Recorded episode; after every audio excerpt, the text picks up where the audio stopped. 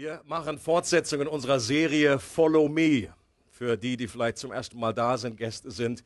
Wir schauen uns im Matthäusevangelium genauer an, was es bedeutet, nicht nur ein Bewunderer von Jesus zu sein, sondern ein Nachfolger. Und dazwischen liegen Welten. Es gab sehr viele, die auch damals schon Jesus einfach toll fanden, von außen gesagt, Mensch, das ist ein toller Lehrer, da passieren Sachen, da kriege ich ein Frühstück umsonst. Das ist der Hammer. Aber Jesus hatte mehr im Sinn. Er wollte, dass Menschen ihm nachfolgen. Und wir schauen uns näher an, was das bedeutet, weil wir der Überzeugung sind, das ist die beste Art zu leben. Und äh, deswegen möchten wir das für uns entdecken und dann auch an andere weitergeben. Wenn wir uns in den Evangelien anschauen, worauf Jesus bei der Nachfolge besonders Augenmerk legte, welches Lernziel er bei seinen Schülern vor allem anvisierte, dann liegt da eine Eigenschaft ganz weit vorne und fast ohne Konkurrenz. Und diese eine Eigenschaft war Glauben. Glauben. Könnt ihr das innerlich bejahen, wenn wir uns, wenn ihr mal so durch die Evangelien durchscannt, was Jesus immer wieder suchte und was er fördern wollte bei seinen Nachfolgern, war Glauben. Und immer dann, wenn Jesus echtem Glauben begegnete, war er absolut aus dem Häuschen. Er war total begeistert. Es war so ähnlich, als wenn Jesus äh, so einen eingebauten Glaubensdetektor gehabt hätte. Ihr kennt ja diese Metalldetektoren, oder? Wenn man so rumgeht, ein Schatzsucher und dann fängt es irgendwann an zu piepen, wenn da irgendwie Metall entdeckt wird. Und so ist Jesus auch rumgegangen, überall, wo er echten Glauben entdeckt hat. Da hat da bei ihm etwas angeschlagen, da war er begeistert, das hat ihn angezogen, fast unwiderstehlich hat ist er auf diesen Glauben zugegangen und hat auch auf diesen Glauben hin gehandelt. Und gleichzeitig gibt es auch nichts, was so viel negative Reaktionen, Zorn und Frustration fast bei Jesus ausgelöst hat, wie Unglaube, der sich in verhärteten Herzen eingenistet hat. Und was Jesus seinen Jüngern damals und auch uns heute beibringen möchte, ist echter Glaube, Vertrauen. Glaube, der gesund und stark ist. Glaube, der tief in Gottes Wesen verwurzelt ist und dadurch sturmsicher wird. Glaube, der etwas riskiert. Glaube, der wie eine Hand in den unsichtbaren Bereich hineingreift und Verheißungen ins Sichtbare zieht. Und wir wissen, dass Jesus all, was er gelehrt hat und Jesus, was er demonstriert hat, hatte immer das zum Ziel, dass Menschen in ihrem Glaubenslevel wachsen. Und er hat die, seine Jünger auch dadurch motiviert, indem er unglaubliche Verheißungen in Bezug zu dem Glauben gegeben hat. An einer Stelle äh, sagt ein Vater, der ein krankes Kind hatte, zu Jesus, wenn du kannst, Jesus, dann bitte hilf mir. Und Jesus, ganz interessante Aussage, sagt, wenn du kannst, alles ist möglich dem, der glaubt. Und jedes Mal, wenn ich das lese, bin ich überwältigt von, dieser, von diesem Glauben, der da drin steckt. Jesus sagt noch nicht mal, klar kann ich, ich bin Gott. Das sagt er nicht. Er sagt, alles ist möglich dem, der glaubt. Und damit sind du und ich eben auch mit hineingenommen in diese unglaubliche Verheißung des Glaubens. Und im berühmten Kapitel über den Glauben in Hebräer 11 wird das so ausgedrückt. Hebräer 11, Vers 6. Und ohne Glauben ist es unmöglich, Gott zu gefallen. Wer zu Gott kommen will, muss glauben, dass es ihn gibt und dass er die belohnt, die ihn aufrichtig suchen. Ist ja schon mal die Frage gestellt, was gefällt Gott eigentlich? Manchmal ist das wie so selbstverständlich, aber es ist mal gut, hier so die Frage sich laut zu stellen. Was begeistert Gott? Wir haben auch heute gehört, diesen Herzschlag Gottes was liebt Gott über alles? Wenn er etwas entdeckt, was begeistert ihn? Was gefällt ihm? Und hier finden wir eine klare Antwort. Was Gott gefällt, ist Glauben. Was Gott gefällt, ist ein Vertrauen in ihn. Und was ihm nicht gefällt, ist Unglauben. Ganz einfach. Wird hier recht schwarz und weiß behandelt. Unglauben ist etwas, was Gott nicht gefällt. Aber Glauben, da flippt er aus. Da ist er wie magisch angezogen und sagt, das ist begeisternd. Da schlägt mein Herz. Und die Stelle, die gibt uns außerdem einen Hinweis darauf, welche zwei Aspekte zu einem echten Glauben gehören.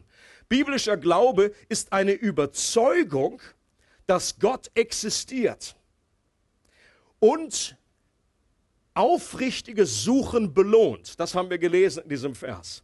Wer zu Gott kommen will, muss glauben, dass es ihn gibt und dass er die belohnt, die ihn aufrichtig suchen. Also, dass Gott da ist, Nummer eins, und dass Gott ein großzügiger Gott ist, dass Gott ein Giver ist und dass Gott belohnt, Menschen belohnt, wenn sie zu ihm kommen und ihn suchen. Das sind die beiden Hauptinhalte von Glauben. Und Hebräer 11, Vers 1 wird der biblische Glaube auch definiert. Und da steht im Grunde genau dasselbe, nur andersrum, in einer anderen Reihenfolge. Und ich glaube, wichtig ist, dass beide Aspekte zusammenkommen. Der Glaube an die Existenz und an die Güte Gottes. Beides gehört zusammen. Jakobus sagt uns, dass die Dämonen auch glauben, dass Gott existiert. Die sind total überzeugt. Die sind manchmal überzeugter als wir. Sie wissen es, sie glauben es, sie sind fest davon überzeugt.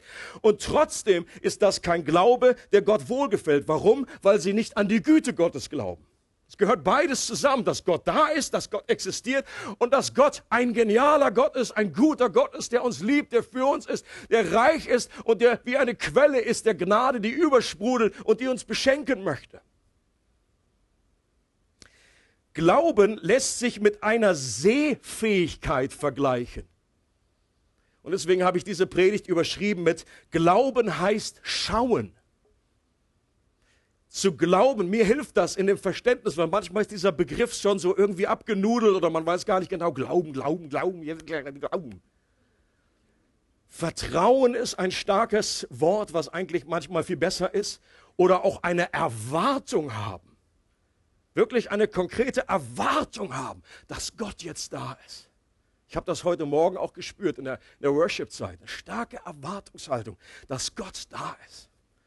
Bin gespannt, was er noch tut. Aber gleichzeitig sagt die Bibel auch, Glauben ist wie sehen, etwas erblicken, etwas schauen.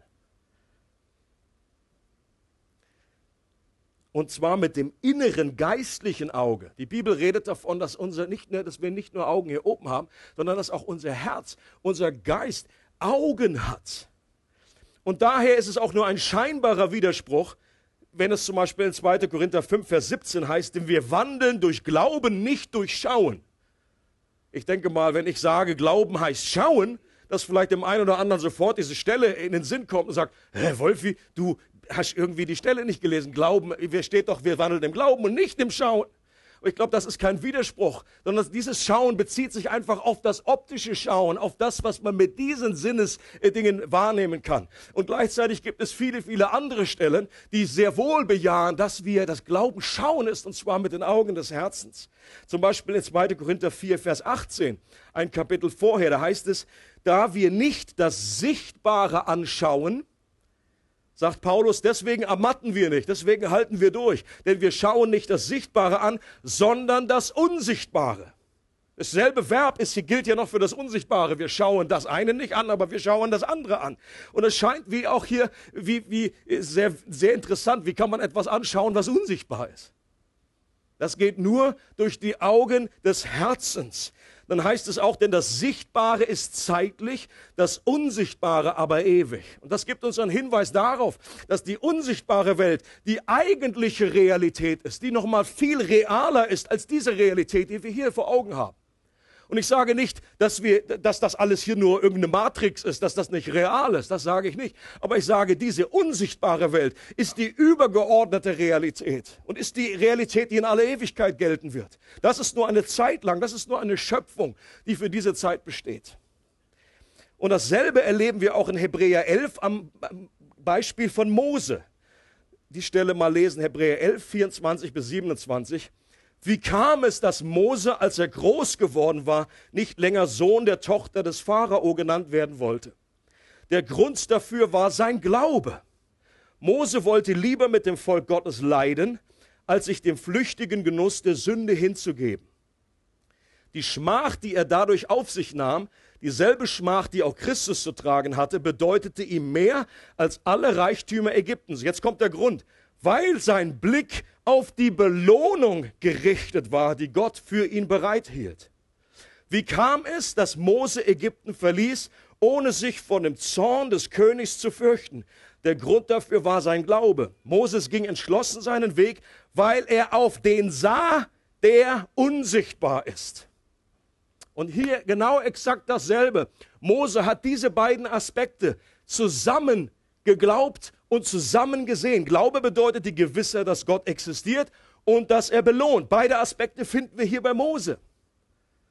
Und außerdem wird der Glaube hier mit einem inneren Sehen, einem Schauen beschrieben. Sein Blick war auf die Belohnung gerichtet. Er schaute auf eine Belohnung, die er sah. Auch die ist im geistlichen Bereich. Da war nicht irgendwie jetzt irgendeine Goldschüssel oder irgendwie was, sondern das war im Geist eine Belohnung. Und er sah auf den, der eigentlich unsichtbar ist. Glaube ist eine neue Sehfähigkeit, die uns dazu in die Lage versetzt, die unsichtbare Realität Gottes zu sehen, die letztendlich der sichtbaren Realität übergeordnet ist, weil sie ewig ist. Und ich vergleiche das gerne mit diesen 3D-Büchern, diesen 3D-Bildern. Die kennen die meisten noch von euch. Alle, die über 30 sind. Und die anderen, die stellen sich das jetzt vor. Ich glaube, das gibt es auch heute noch. Also du hast irgendwie so ein Bild und das ist ganz viele Farben und du checkst erstmal nichts. Und wenn du dann einfach einen besonderen Blick hast, wenn du irgendwie so dahinter schaust.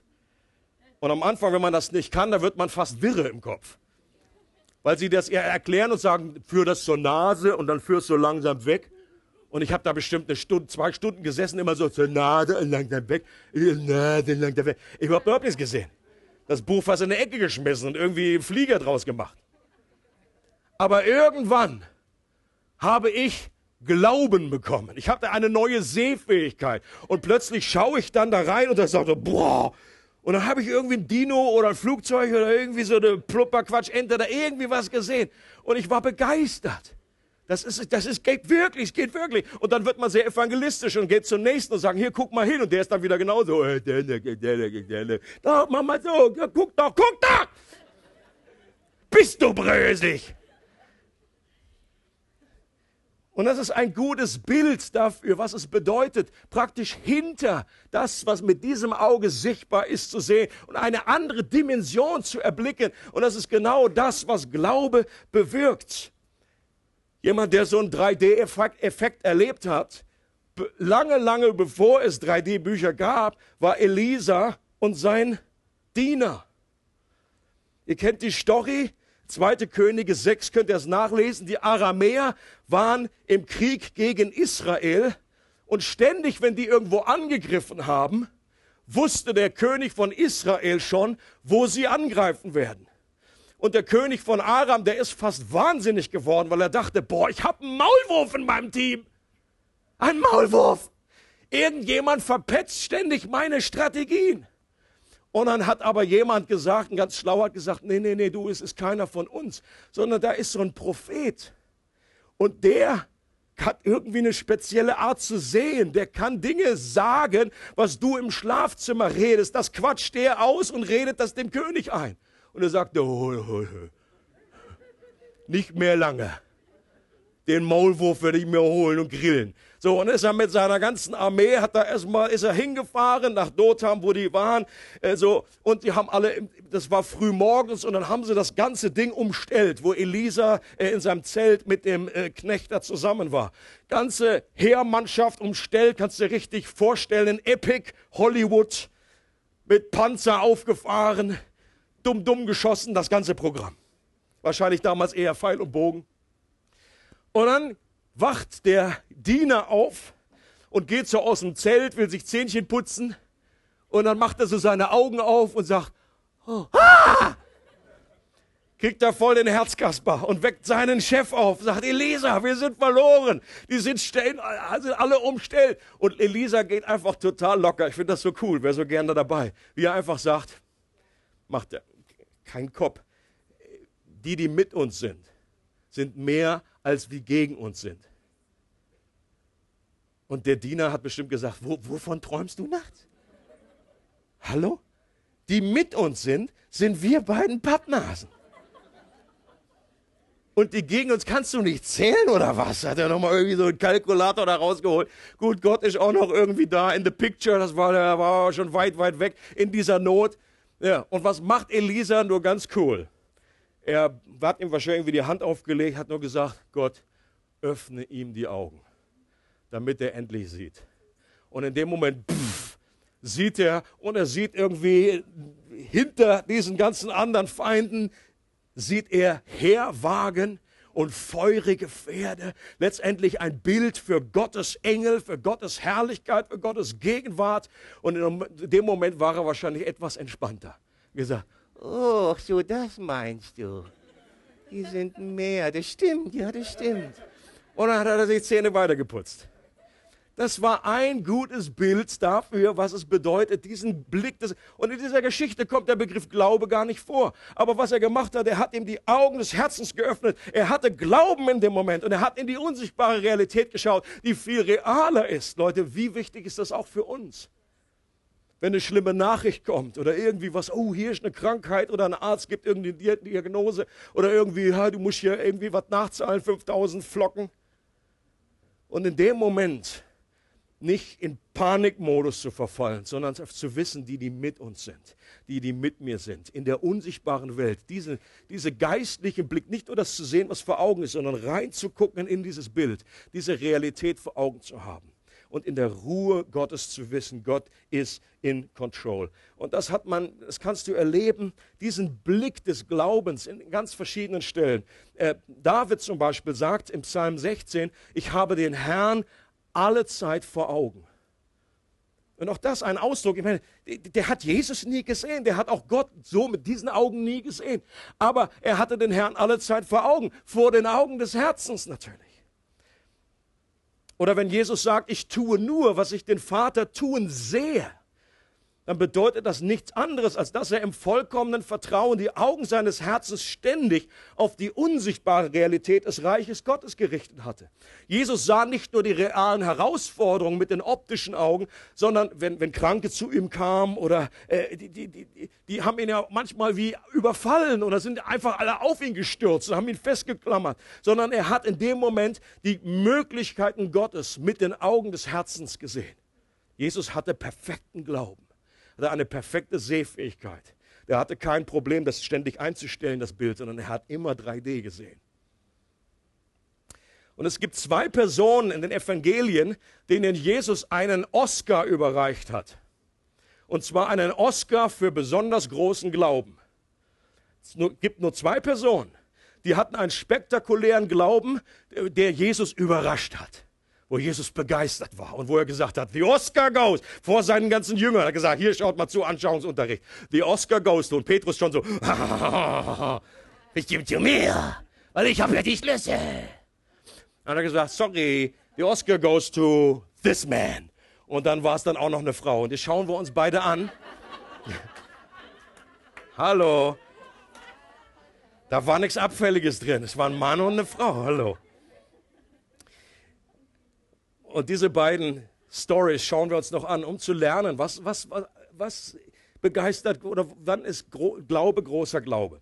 Matthäus 8. Als Jesus nach Kapernaum tra kam, trat der Hauptmann an ihn heran und bat ihn um Hilfe. Herr, sagte er, mein Diener liegt gelähmt und mit furchtbaren Schmerzen bei mir zu Hause.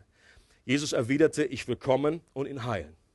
Herr, sagte daraufhin der Hauptmann, ich bin es nicht wert, dass du mein Haus betrittst. Doch sprich nur ein Wort und mein Diener wird gesund. Ich unterstehe ja selbst dem Befehl eines anderen und habe meinerseits Soldaten unter mir. Wenn ich zu einem von ihnen sage, geh, dann geht er. Und wenn ich zu einem sage, komm, dann kommt er. Und wenn ich zu meinem Diener sage, tu das und das, dann tut er das. Und diese Antwort erstaunte Jesus. Und er sagte zu denen, die ihm folgten, ich versichere euch, in ganz Israel habe ich bei keinem solch einen Glauben gefunden. Hierauf wandte sich Jesus zu dem Hauptmann und sagte, du kannst nach Hause gehen. Was du geglaubt hast, soll geschehen. Und zur gleichen Zeit wurde der Diener gesund. Das ist der erste Oscar-Gewinner. Und was war so besonders an seinem Glauben? Was macht diesen Glauben zu einem großen Glauben? Ist ja interessant, auch in dieser Story kommt der Begriff Glauben noch nicht mal vor. Also außer dass Jesus das bestätigt, aber bei dem Mann selber äh, kommt es nicht vor. Weil durch seine Worte und durch sein Verhalten deutlich wird, dass er in der Person von Jesus etwas geschaut, etwas gesehen hat, was die meisten der Juden damals nicht gesehen haben. Das ist der Punkt von dieser Geschichte. Deswegen ist dieser Glaube ein großer Glaube. Wir haben gehört, zum Glauben gehört, dass wir sehen, dass Gott existiert und dass Gott ein großer Belohner ist. Und dieser erste Punkt wird hier in dieser Story unterstrichen, dass Gott real ist, dass er existiert. Und zwar nicht irgendwo hinter den Bergen bei den sieben Zwergen, sondern ganz real vor ihm in der Person von Jesus Christus. Und das hat dieser Mann verstanden. In der Parallelstelle heißt es, dass er nicht selber kam, sondern dass er seine Diener schickte. Interessant, manche, die die Bibelstellen lesen und sagen, oh, ein Widerspruch in der Bibel. Wenn man, das, wenn, wenn man die Zeit von damals kennt, weiß man, das ist kein Widerspruch. Sondern wenn damals ein Hauptmann einen Diener geschickt hat, dann war das genau dasselbe, als wäre der Mann selber da. Also sind Diener gekommen und und das, was dieser Hauptmann zum Ausdruck bringt, diese Demut, das Verständnis, dass er sagt, ich bin gar nicht würdig im Unterschied zu dem, wer du eigentlich bist. Weil es ist ja interessant, er war eigentlich der King in dem Land. Er war ein Römer. Er gehörte zu der Besatzungsmacht und Jesus war einer von den Juden. Eigentlich hätte der Hauptmann kommen können und sagen, hey, du musst mir gehorchen aber er hatte einen inneren Blick, er hatte ein inneres Verständnis, eine Gewissheit, eine Überzeugung, dass dieser Mann mehr ist als nur irgendwie so ein komischer Wanderprediger. Er hatte die Überzeugung und er wusste, das ist kein geringerer als der König der Könige und der Herr aller Herren. Das ist der Schöpfer des Universums. Warum? Weil er weiß, der braucht nur, er braucht noch nicht mehr hinzugehen, um Menschen zu heilen. Er braucht nur in der unsichtbaren Welt ein Wort zu sprechen und es wird dort geschehen. Und diese Aussage, seine innere Haltung macht Jesus völlig klar. Der hat etwas gecheckt, was hier fast keiner gecheckt hat. Der hat eine Überzeugung und das hat diesen Mann zu einem großen Glauben bewegt. Gegenbeispiel ist Jesus in seiner Heimatstadt. Kannst du lesen Matthäus 13. Und da kommt Jesus in seine Heimatstadt und weil die Menschen dort Jesus auf seine natürliche Herkunft reduzierten, sie sagen nämlich, hey, das ist doch der Sohn des Zimmermanns. Den kenne ich doch. Der, mit dem habe ich doch im Sandkasten gespielt. Der hat doch seine Schwestern, die, mit denen war ich in der Grundschule. Tora-Schule. Und seine Brüder, die kenne ich doch auch, ist doch die Maria. Und dann heißt es, er hat dort keine Wunder getan wegen ihres Unglaubens. Und das ist gerade die Gegenstory zu dem anderen. Der andere hat etwas gesehen, 3B, 3D in, in, in Jesus, nicht 3B, 3D, 3D in Jesus. Und er hat etwas erkannt von dem, was hinter dieser Realität stand. Und die anderen haben ihn reduziert auf die reinen optischen Augen, auf das Natürliche. Der ist doch hier einfach aufgewachsen. Hallo. Und der hat jetzt so einen Anspruch, der tut jetzt so, als wäre er was Besonderes. Und er konnte, sagt, heißt es in der Parallelstelle, er konnte dort sogar nicht viele Wunder tun. Außer so ein paar kleine Heilungen. Wegen ihres Unglaubens. Und die konnten das 3D-Bild nicht erkennen. Sie sahen nur mit den Augen und nicht mit den Augen des Herzens. Der zweite Glaubens-Oscar ging an eine Frau und diese Geschichte lesen wir in Matthäus 15. Jesus machte sich wieder auf den Weg und zog sich in das Gebiet von Tyrus und Sidon zurück. Da kam eine kanaanäische Frau aus jener Gegend und rief, Herr, du Sohn Davids, hab Erbarmen mit mir. Meine Tochter wird von einem Dämon furchtbar gequält. Aber Jesus gab ihr keine Antwort. Schließlich drängten ihn seine Jünger, erfüll ihr doch die Bitte, sie hört ja nicht auf, hinter uns herzuschreien. Er aber entgegnete, ich bin nur zu den verlorenen Schafen des Volkes Israel gesandt. Da kam die Frau näher, warf sich vor Jesus nieder und bat, Herr, hilf mir. Jesus wehrte ab, es ist nicht recht, den Kindern das Brot wegzunehmen und es den Hunden vorzuwerfen. Das stimmt, Herr, erwiderte sie, aber immerhin fressen die Hunde die Brotkrumen, die vom Tisch ihrer Herren herunterfallen. Da sagte Jesus zu ihr, Frau, dein Glaube ist groß. Was du willst, soll geschehen. Und von diesem Augenblick an war ihre Tochter gesund. Diese Frau ließ sich trotz all der Hürden, die ihr in den Weg gelegt wurden, nicht von der Überzeugung abbringen, dass Gott ein Belohner ist und für diejenigen ist, die ihn aufrichtig suchen. Sie wusste auch, der einen Inhalt von Glauben, dass Jesus der Sohn Davids, sagt sie, dass er der Messias ist, dass er der Auserwählte ist. Aber diese Geschichte wird besonders äh, bringt besonders zum Ausdruck, dass Gott gerne gibt, dass er ein Belohner ist und dass diese Art von Glauben Jesus sogar dazu veranlasst, seine damalige Auftragsbegrenzung zu überschreiten. Und er hat gesagt, okay, hier ist der Zaun, im Moment ist das mein Auftrag, für das du gehörst eigentlich nicht zur Zielgruppe. Ich persönlich glaube, dass Jesus sehr wohl wusste, dass er diese Frau heilen wird. Aber er hat bewusst diese, diese Hindernisse dazwischen geschmissen, um wirklich diesen großen Glauben aus ihr hervorzuholen und hervorleuchten zu lassen. Warum? Weil diese Frau wusste, der Überzeugung war, eine innere Überzeugung, andere Sicht, dieser Mann ist gut, dieser Gott ist ein Belohner. Und ich schmeiße mich auf diese Barmherzigkeit für ihn. Und ich werde ihn nicht loslassen. Ich bin wie ein Terrier. Ich beiß mich in seinen Beinkittel da. Und dann hat er mich an der Hacke. Und die Jünger schon gesagt, bitte hilf doch der Frau. Das ist ja ein Aufstand. Was sollen die Leute denken? Der Jesus mit so einer Frau da hinten. Lass die Frau bitte gehen. Und er sagt, Frau, dein Glaube ist groß. Warum? Weil dieser Aspekt bei ihr eine absolute Überzeugung hatte, dass Gott gut ist, dass Gott für mich ist. Und selbst wenn das im Moment diese, diese Begrenzung, dieser Zaun ist, dann steigt Jesus über diesen Zaun und sagt, dieser Glaube ist für mich unwiderstehlich. Geh hin, dir geschehe, wie du geglaubt hast.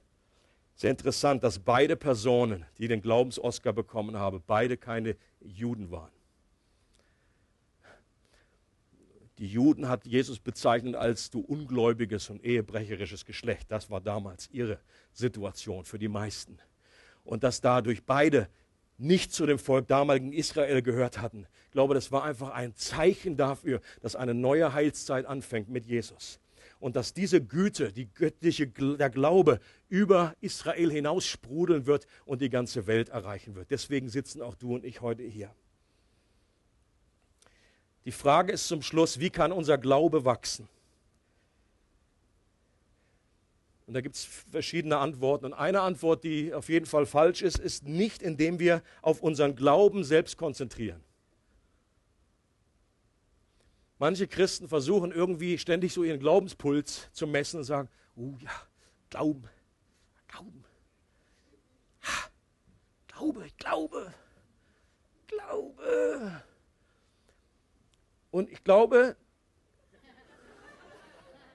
dass mit dem Glaube, wenn du, sobald du dich konzentrierst auf deinen Glauben, wird das nichts. Es muss anders gehen.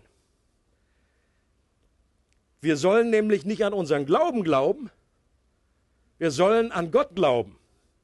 Gott, der Glaube ist wie eine, eine, eine, eine Linse, die uns hilft, eine Sehkraft, die uns hilft, diesen 3D-Blick zu bekommen. Und ich denke, das war der, auch der Grund, warum Jesus auf die Bitte der Jünger, mehre uns den Glauben, Folgendes gesagt hat. Wenn ihr Glauben habt, so groß wie ein Senfkorn, dann werdet ihr zu diesem Berg sprechen und so weiter. Also das ist eigentlich eine komische Antwort von Jesus. Die Jünger sagen, mehre uns den Glauben. Und Jesus sagt im Grunde, komm, Senfkorn, Samen reicht schon aus. Macht dir keinen Kopf über das, versucht nicht an dem Glauben, den irgendwie aufzupumpen und so. Und dann wird es sehr schnell Anmaßung. Glauben und Anmaßung liegen manchmal dicht beieinander. Wenn Leute irgendwie sagen, ich glaube, ich glaube, und dann haben sie vorher aufgepumpt, so, pff, pff, ich glaube, ich glaube, ich glaube, ich glaube, ich muss nach Hause. Und es ist viel Hype. Es ist viel Anstrengung. Es ist viel Verkrampfung. Und man meint irgendwie den Glauben, sich selber auch schon Rippen kratzen zu müssen. Und so, oh wo soll ich denn hernehmen? Woher nehmen, nicht stehen? Ich glaube, ich glaube.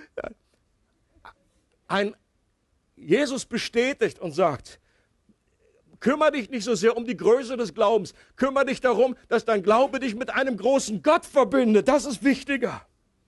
Nicht der große Glaube ist so zentral, sondern der große Gott, auf den du schaust. Stell dir vor, du bist vor einer Wand und ein kleines, kleines Guckloch ist nur da. Und selbst durch dieses mini, mini kleine Guckloch ist vielleicht so groß wie ein Senfkorn. Da kannst du durchgucken und siehst trotzdem alles.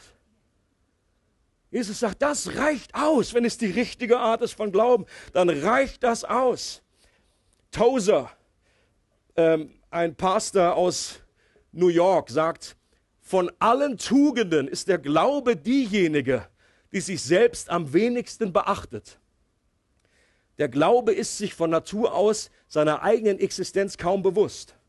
Wie das Auge alles sieht, was sich in seinem Blickfeld befindet, aber nie sich selbst, so beschäftigt sich der Glaube mit dem Gegenstand des Glaubens, sich selbst aber schenkt er keinerlei Beachtung. Während wir auf Gott blicken, können wir uns selbst nicht sehen. Welch segensreiche Befreiung. Das finde ich cool ausgedrückt. Wenn du durch dein Auge guckst, da denkst du auch nicht immer, oh Auge, Auge, Auge. Oh Auge. Sondern und wenn du Glauben, und es gibt so Lehren auch im christlichen Kuchen, so die Glaubensteaching, das wird manchmal dann so übertrieben und irgendwie der, der Glaube wird fast magisch verstanden und wie so eine, wie das Reiben an diesem, äh, an diesem Dings da von Aladdin, an dem Lämpchen. Der Glaube ist wie so ein Rubbel, Rubbel, Rubbel. Und dann muss ja Gott jetzt kommen. Und Gott wird irgendwie so aufgenötigt, der Arm verdreht. Gott, ich habe jetzt ja meinen Glauben. Und, aber es geht nicht darum, es geht darum, dass wir mit Gott verbunden sind, dass wir sehen und dass wir in eine innere Ruhe einkommen. Wer glaubt, der geht in die Ruhe Gottes ein. Es ist nicht eine Anstrengung. Glauben wächst, wenn wir uns nicht auf den Glauben selbst, sondern auf Jesus konzentrieren. Und die Stelle, mit der ich dann das nochmal unterstreichen möchte, möchte ist Hebräer 12, Verse 1 bis 2. Deshalb lasst nun auch uns jede Bürde und die uns so leicht umstrickende Sünde ablegen und mit Ausdauer laufen den vor uns liegenden Wettlauf. Und wie machen wir das? Wie laufen wir diesen Marathon der Nachfolge? Indem wir hinschauen auf Jesus, den Anfänger und Vollender des Glaubens. Das griechische Wort hier, was hinschauen übersetzt wird, das heißt eigentlich, das hat zwei Aspekte. Es bedeutet wegschauen von allem, was uns gefangen nehmen möchte und hinschauen. Wegschauen von einer Sache, hinschauen zu einer anderen Sache. Wir trainieren unsere geistlichen Sinne darauf, die unsichtbare Realität anzuschauen. Und je mehr wir auf Jesus schauen, auf ihn blicken, umso leichter fällt es uns, das 3D-Bild zu erkennen. Und umso weniger werden wir uns von der sichtbaren Realität gefangen nehmen lassen. Unser Glaube wird mehr und mehr in der unsichtbaren Welt verankert und wächst in der Überzeugung, dass Gott existiert und dass er ein Belohner ist. Und ich glaube, gerade wir hier in der, in der westlichen Welt, der sogenannten aufgeklärten Welt, ich glaube, wir haben es besonders schwer mit dem Glauben. Es gibt andere Kulturen, denen fällt der Glaube einfacher. Deswegen müssen wir umso mehr lernen, wegzuschauen von anderen Dingen, die scheinbar so sicher sind. Ich glaube, wir sind einfach, wir haben es mit der Aufklärung zu übertrieben in der Vergangenheit. Aufgeklärt heißt, dass es jetzt nur noch das zählt, was wir mit unseren Sinnen hier, mit unseren optischen Augen sehen, schmecken, fühlen können. Nur das ist real. Die unsichtbare Welt, die wurde, die, von der hat man sich fast verabschiedet. Und jetzt, wenn wir, zum, wenn wir zum Glauben kommen, wenn wir Christen werden, müssen wir erst wieder lernen, dass es da ein 3D-Bild drin versteckt ist. Ansonsten sind wir fast gelähmt von den Dingen, die wir sehen und hören und schmecken von dieser sichtbaren Realität. Wir sind so gefangen davon. Deswegen übrigens sagt Jesus, haben die Kinder einen Vorteil. Er sagt, werdet wie die Kinder. Oder die Kinder, denen gehört das Reich Gottes. Die, die Kinder haben einen Vorteil, sie müssen nicht erst werden wie die Kinder, sie sind schon Kinder.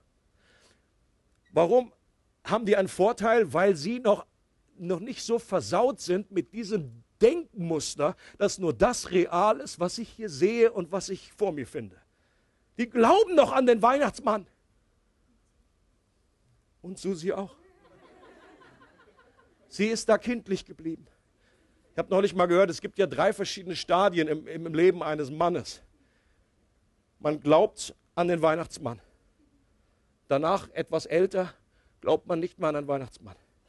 Etwas später ist man der Weihnachtsmann. Das sind die drei Phasen, die es gibt. Natürlich ist ja auch eine Gefahr, dass man dann Kids verführen kann. Aber sie haben eine Sichtweise, sie haben eine, eine Wahrnehmung für das Unsichtbare, dass da etwas ist, was über das hinausgeht, was sie sehen. Und Jesus ist so schön in diesem Vers, dass es heißt, Jesus ist der Anfänger und Vollender des Glaubens. Glauben kommt von Gott. Glauben ist ein Geschenk. Glauben kommt von ihm. Und wir haben schon eine Verantwortung, gut mit diesem Geschenk umzugehen, aber wir können Glauben nicht selber produzieren. Gott schenkt Glauben. Und deswegen, wenn, wenn du Christ bist, wenn du an ihn glaubst, dann bist Glauben in dir. Und deswegen hat Gott Wohlgefallen an dir. In Römer 1, Vers 17 heißt es, der Gerechte wird durch Glauben leben. Das heißt, unser gesamtes Leben der Nachfolge besteht aus Glauben, besteht aus diesem Hinschauen. Und das fängt an mit dem Hinschauen am Anfang. Jesus sagt in Johannes 3, Vers 14. Und wie Mose in der Wüste die Schlange erhöhte, so muss der Sohn des Menschen erhöht werden, damit jeder, der an ihn glaubt, ewiges Leben hat. Er selber, Jesus, bringt hier eine Verbindung zwischen dem, was im Alten Testament im vierten Buch Mose passiert ist, dass da Mose eine Schlange, äh, eine, Eisenschlange auf einem Stab aufgerichtet hat. Und auch hier hat er interessanterweise gesagt, schaut hin, blickt auf diese Schlange und ihr werdet gerettet von diesen giftigen Schlangen. Und es war letztendlich ein Hinweis auf das, was später kommen würde, dass wenn wir auf auf das Kreuz schauen, auf Jesus, der da am Kreuz hängt. Und wenn wir glaubensvoll dorthin blicken, werden wir befreit von diesem Gift der Sünde, was durch unsere Adern fließt. Und wir werden leben. Noch hier wieder diese Ver Ver Verbindung zwischen Glauben und Schauen. Und das ist der Beginn, der Anfang von unserem Leben mit Gott. Aber da hört es nicht auf. Wir sollen immer wieder schauen auf Jesus, immer wieder schauen auf ihn. Viele Wunder, die Jesus gewirkt hat, waren gleichzeitig auch ein Gleichnis. Und berühmtes Gleichnis oder berühmtes Wunder ist, als Petrus auf dem Wasser gegangen ist. Und das soll nicht nur irgendwie für Petrus so ein Gag gewesen sein, so ein kleiner hm, Sahnehäubchen, und Petrus, da kannst du mal mitten auf dem Wasser laufen sondern es war eine Botschaft für uns, auch heute, auch für die anderen Jünger. Denn es heißt dort, als er aber den starken Wind sah, fürchtete er sich und fing an zu sinken. In dem Moment, wo er seine Augen weggerichtet hat, nicht mehr auf Jesus geschaut hat, fingen die Probleme an. Und das ist die Botschaft auch für uns. Wenn es stürmt, wenn die Wellen gehen, müssen wir lernen, wegzuschauen von den anderen. Das heißt nicht ignorieren, nicht so tun, als wäre das nicht da. Das sage ich nicht, das ist nicht Glaube. Wie manchmal so das Kinderspiel. Ich bin gar nicht da. Manche Christen machen das auch und denken, Glauben heißt so, wenn irgendwie äh, Doktor hat gesagt, du hast irgendwie eine Krankheit und sagen, du, das ignoriere ich einfach. Nee, das stimmt gar nicht. Ich bin geheilt und Gott sieht das anders und nö, nö, nö. So, und das ist dann oftmals so der letzte Spruch, den sie sagen, bevor sie in die Kiste steigen weil das eine verdrehte Vorstellung ist. Äh, Glaube heißt nicht, das zu ignorieren, was diese Realität ist. Wenn du irgendwie eine schlimme Krankheit hast, dann ist das real, aber es ist nicht die letzte Realität. Und es kann immer noch sein, dass Gott eingreift. Und es kann immer noch sein, dass Gott dir plötzlich zeigt, diese vielen Streitwagen und die feurigen Wagen, die um dich herum sind. Ganz zum Schluss, was kann uns helfen, hinzuschauen auf Jesus? Einige kurze Punkte, die nichts Neues sind. Aber mir hilft es immer zu sehen, warum mache ich das überhaupt? Wie schnell rutschen wir da immer rein als Christ? Jo, ich lese halt die Bibel, bete halt. Jo. Irgendwie so, so ein Selbstläufer, das elfte Gebot. Du sollst beten oder Bibel lesen. Aber wenn wir verstehen, nein, das hat einen Sinn. Wir sollen Sehfähigkeit, wir sollen lernen, dass unser Auge geschult wird. Ähm, und wie oft sind wir kleingläubig? Kleinglaube ist übrigens nicht dasselbe wie Unglaube.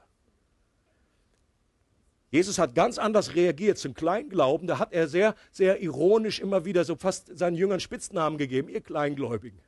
Ihr Kleingläubigen.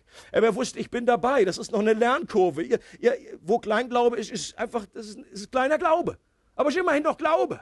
Unglaube ist etwas, was Jesus ganz anders attackiert hat. Er hat gesagt, er hat ihren Unglauben gescholten. Unglaube ist Sünde, von der du umkehren solltest, Gott bekennen sollst. Aber Kleinglaube ist etwas, was wächst, ist einfach schwacher Glaube, der sich noch am Entfalten ist. Wenn du das 3D-Bild hast und du, du wackelst immer hin und her zwischen dem, siehst du das und dann siehst du wieder in die Tiefe. Das ist dieser Kleinglaube. Und wenn wir diese Dinge anschauen, dann möchte ich einfach zum Schluss diese Tipps mitgeben, die uns helfen, unsere Sehfähigkeit zu verstärken. Nummer eins ist Anbetung.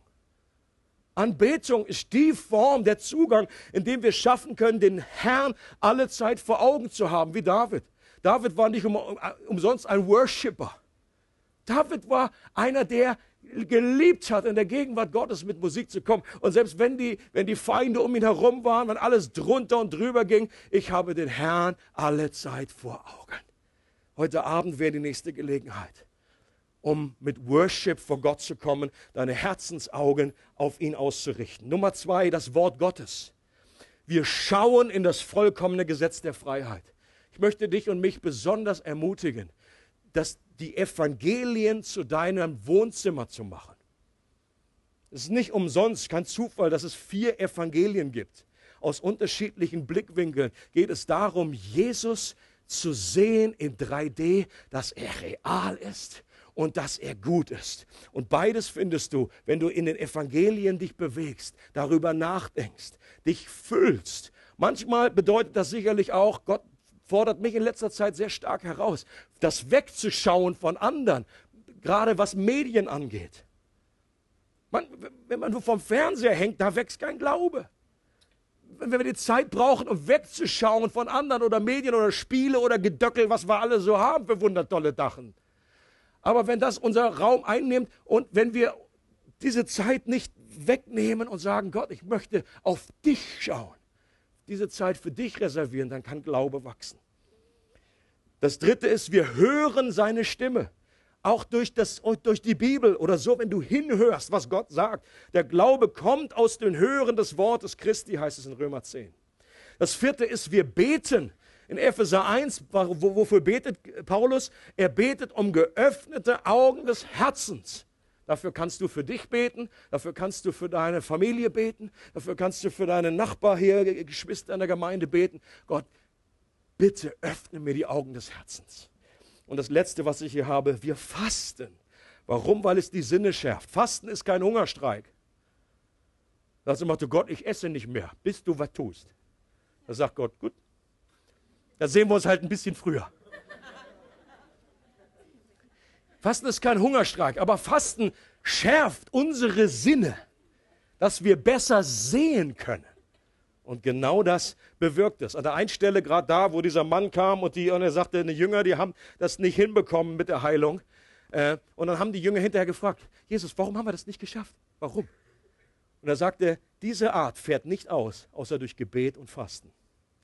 Und es gibt gewisse Problems, wo wir Gebet und Fasten addieren müssen, um den Durchbruch zu bekommen. Und eine Sehhilfe ist auch das Abendmahl, was wir jetzt gleich zusammen feiern wollen. Und da möchte ich euch einladen dazu und übergebe an Stuart dazu.